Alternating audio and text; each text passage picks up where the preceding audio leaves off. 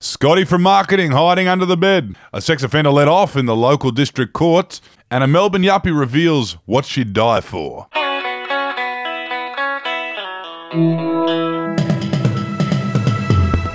Hello, it's Thursday, the 18th of February. My name's Wendell Hussey.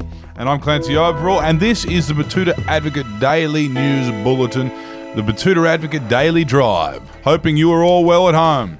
We will start off with the biggest story of the week, and the Prime Minister's office said Scotty had cowering under his bed to hide from the media in his diary for months. Yes, if you didn't hear, Scott Morrison wasn't doing any media yesterday because, as he told our reporters, he had a day away from the cameras penned in months ago. So there was no further comments from him on the alleged sexual assault of a female Liberal staffer and the lack of support she received in the headlines yesterday. And he'll be back maybe today or tomorrow to plug the 150,000 doses of the COVID vaccine that's finally arrived months after places like Europe and the United States got their jabs.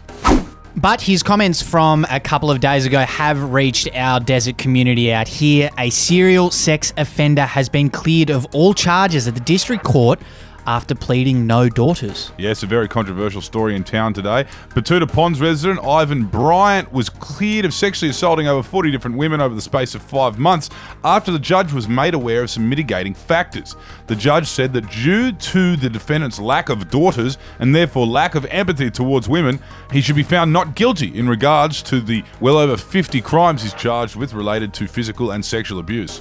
Yes, the judge says he would rather focus on rehabilitation instead of punishment and ordered 100 hours of community service and an empathy course with one of his female relatives.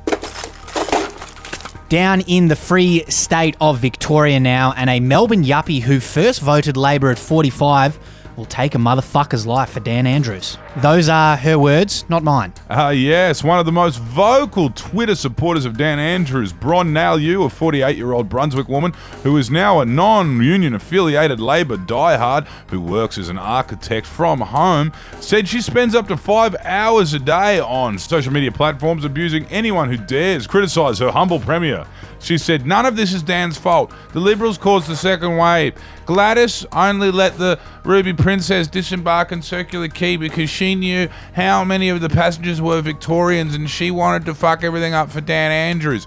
Bronwyn says she's even entertained fantasies of murdering anyone who says three lockdowns in the space of 12 months might be a sign of poor governance. Very passionate there from Bronwyn. There was a comment on that story from Michael Ashton which racked up the likes. He said Victorians are suffering from Stockholm syndrome. They're starting to develop a bond with their captor and abuser.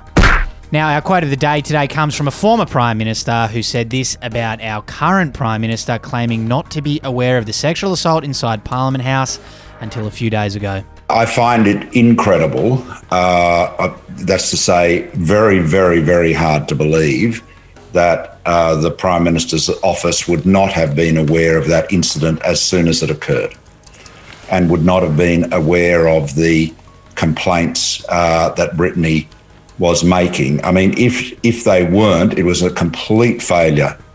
Oh yes, Turnbull's back, sniping from the sidelines. This is what the Liberal Party is good at, and with more and more details coming out every day, it seems like Morrison has found himself in a pressure cooker. In some good news, Craig Kelly has been banned from social media.